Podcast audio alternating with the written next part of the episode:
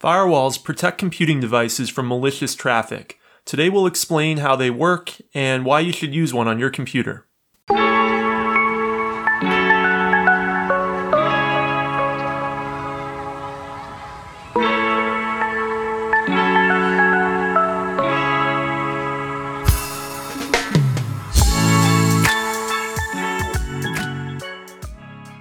Welcome to Kopec Explains Software, the podcast where we make computing intelligible. This week we're discussing firewalls. I feel like that's a term I hear a whole lot, but I don't actually know what it means. So, what does a firewall mean? A firewall is a piece of software or hardware that stands between the internet or the wider network and an individual computing device or a private network. The purpose of a firewall is to monitor traffic restrict certain kinds of traffic that could be malicious or could just be unwanted. How does it know that traffic is malicious or unwanted? Well, there's a few different kinds of criteria that can be used to determine whether or not traffic is malicious or unwanted, but the most simple is actually the port that the traffic is occurring on. Now, we talked about ports in a prior episode called How Does the Internet Work? So I'm going to put a link to that in the show notes. But briefly, a port is a particular doorway, we could say, for a certain protocol of internet traffic. And a protocol is like a language of communication between two computers so they can transmit information. For example, there's a protocol called HTTP for unencrypted web traffic. And the doorway that it goes through is port 80. So basically, any computer connected to the internet is going to want to have port 80 open for incoming traffic because it's going to want to be able to receive web pages sent to it from web servers. So we want port 80 open. There's many different ports and most internet users are only going to use a couple of them. For example, one they might not use is port 20. Port 20 is used for the protocol FTP called File Transfer Protocol. It used to be a pretty common protocol. Today, it's mainly just used by people who do web development, who want to upload some web assets to some web server. So your average internet user doesn't need to use FTP. Therefore, what a firewall can do is just say, I'm going to close port 20. That way, no traffic can go either way on port 20. Now, you might ask, if they're not going to use it anyway, why is it important that it's closed? Why is it important that it's closed? It's important that it's closed because people may use that port being open as a way in to do something malicious. Like a hacker? Like a hacker. So there's viruses that spread sometimes through open ports that are not being used. There are hackers who exploit open ports to get into a system. And if we just close it off, we're basically just sealing it off from anybody having any ability to go through it. So it makes sense if somebody's not going to use this port, and this port is often exploited by hackers, to just cut it off. Now, you might wonder how can they exploit it? Well, of course, all software has bugs. And you might run, unbeknownst to you, some software on your computer that uses that port and maybe can be exploited. Sometimes people have FTP servers installed on their computer and they're not even aware of it. Or sometimes they have malicious software installed that uses that port, purposely opens it so that it can spread itself. So the best thing to do if we know it's really not going to be used and we don't need it open is let's just close it off. So that's one way that firewalls protect us. They protect us by closing off unused ports but they can get more sophisticated than that because then they still have to have some ports open. Like, for example, we need to have port 80 open because we need to have web traffic coming through. So, what an advanced modern firewall can do is it can actually analyze some of the packets coming in and out through a particular port. It knows what they're supposed to look like and it knows that they're supposed to be routed to certain specific applications. And for if you had traffic coming in on port 80 that didn't look like the HTTP protocol, and by the way, we talked about the HTTP protocol on a prior episode called How Does the Web Work? So I'll link to that in the show notes too. But if it saw some traffic coming in and it said, wow, this doesn't really look like HTTP traffic, why is it coming through port 80? It could potentially cut off those packets.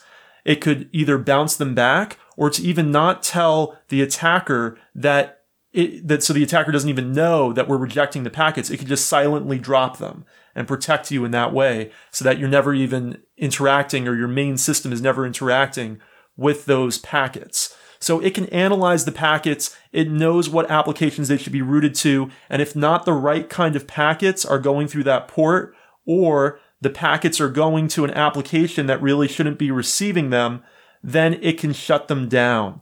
And so it can analyze packets, and that's the advanced way that it can protect you. And it can also just close off ports, which is the more simple way that it can protect you as well. Is this something that I need to turn on on my device or my computer, or is this something that's built in? Yeah, it's a great question. So if we go back historically to the 90s, for example, most firewalls were hardware firewalls. That means that there were dedicated devices that actually ran firewalls, and some of it was done in software on those devices, and sometimes there was even specialized hardware that knew how to monitor packets and switch on and off um, certain ports then in software. What's happened over time is it's really moved from being dedicated devices to being on individual machines. That doesn't mean that there's not still hardware devices that have firewalls built in. For example, uh, your if you have a router from your cable provider or your fiber provider for your internet, it probably has a built-in firewall. So you probably already have one. Sometimes it'll have an admin control panel that you can go and change the settings on, and we'll talk later about why you might actually want to change the settings. However, all modern operating systems usually come with firewall software bundled in. For example, Windows has had firewall software built in since Windows XP, and it's been turned on by default since Windows XP Service Pack 2, which came out in 2003. So if you're a Windows user today, then by default, you have a firewall turned on unless you've specifically gone and turned it off. You might have even seen pop ups before in Windows asking you if certain applications can have certain kinds of network access from the Windows firewall. So the Windows firewall is saying, hey, I detected this app wants to do some kind of network interaction. Are you sure you want to allow it?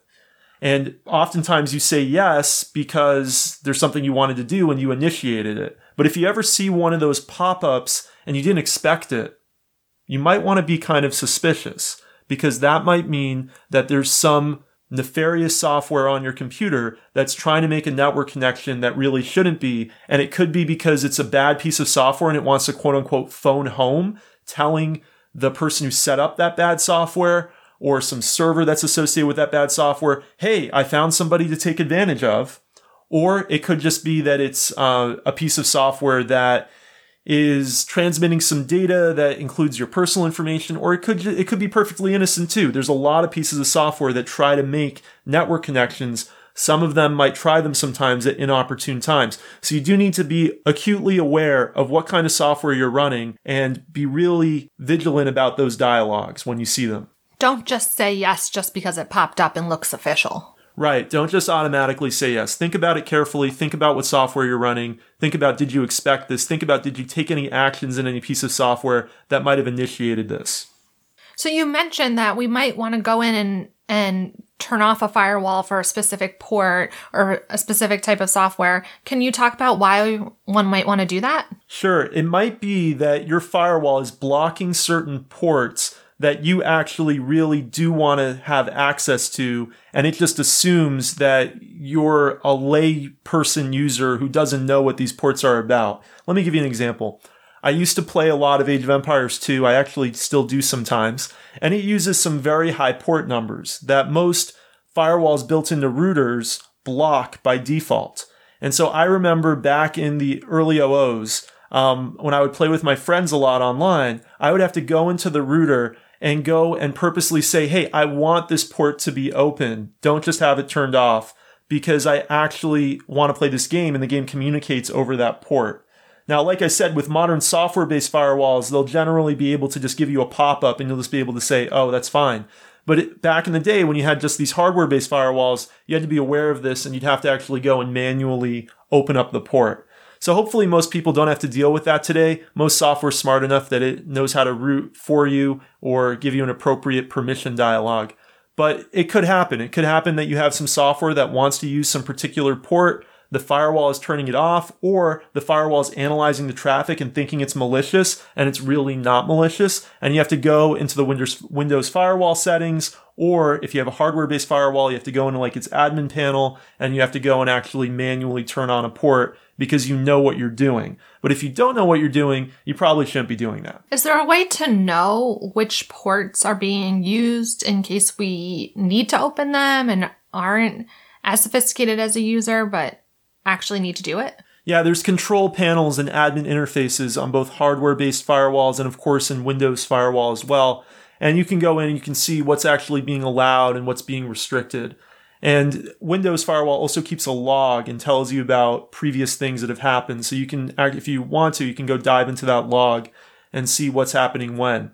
Firewalls are really essential pieces of software that keep us safe if we're inter- interacting with the internet. Right. It's really important that we actually have firewalls and we should have them on by default. So it makes sense that the major operating system vendors started enabling them by default quite a while ago you probably are actually protected by multiple firewalls. You probably have a firewall in your router that's protecting you, and then you also have a software based firewall in your computer as well. If you work in a corporation, you have a larger network probably. You have a private network within the corporation, and then you also have the wider internet that you connect to. There's firewalls protecting you both on your individual computers, like Windows Firewall, and then there's also firewalls actually where the private network meets the public network of the internet. So sitting at that point where the two interface and protecting the entire network from outside traffic. And corporations will tend to use more sophisticated firewalls. Obviously, they have tighter security needs than your average home user. And so they'll have advanced firewall hardware and software that will be monitoring all the traffic coming in and out of their private network. So there's actually many degrees of firewalls. There's not just Windows firewall. There's not just simple firewalls on the router that came from your cable company. There's many levels of firewalls with many levels of security features, filtering features, advanced abilities to analyze packets. Anything else we as computer users should know about firewalls? I think it's not a bad idea to be aware of some of the common ports, things that probably you need to have open depending on what software you use. I mentioned earlier port 80, that's unencrypted web traffic, HTTP. There's also port 443, which is encrypted web traffic, which is what most web traffic is today, HTTPS. Those ports are probably going to be open for incoming traffic through your firewall. You would not want to have those closed unless you don't want to use the web at all. There's also some other really common uh, ports that you probably do want to have open for incoming traffic, such as port 110, which is POP3, and also port 143, which is Internet Message Access Protocol, also known as IMAP. And we talked about these two on a prior episode we did that I'll put in the show notes called How Does Email Work? But your email client, if you don't just use a web client like gmail.com, is going to use these ports for receiving your email. So don't be alarmed if you go into your firewall and port 110 and port 143 are open, as well as in fact port 25 for outgoing because port 25 is used for SMTP, which is for sending email out.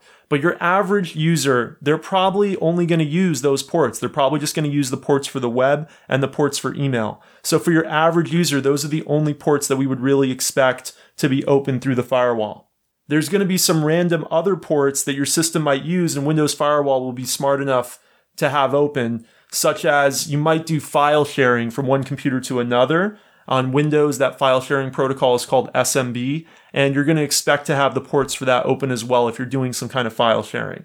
But what I'm talking about here is really just awareness, right? You should be aware of what kinds of internet traffic you're using on your computer. And if you have that awareness, then you'll be able to spot quickly when something's amiss, when there's a port that it's like, why should this port be open? W- did something actually go and I clicked some dialogue I shouldn't have to allow some kind of traffic. So just, you know, awareness and vigilance is kind of the key here. All right, thanks for listening to us this week. Rebecca, how can people get in touch with us on Twitter? We're at Kopec Explains, K O P E C E X P L A I N S. Thanks for listening, and we'll see you next week. Bye.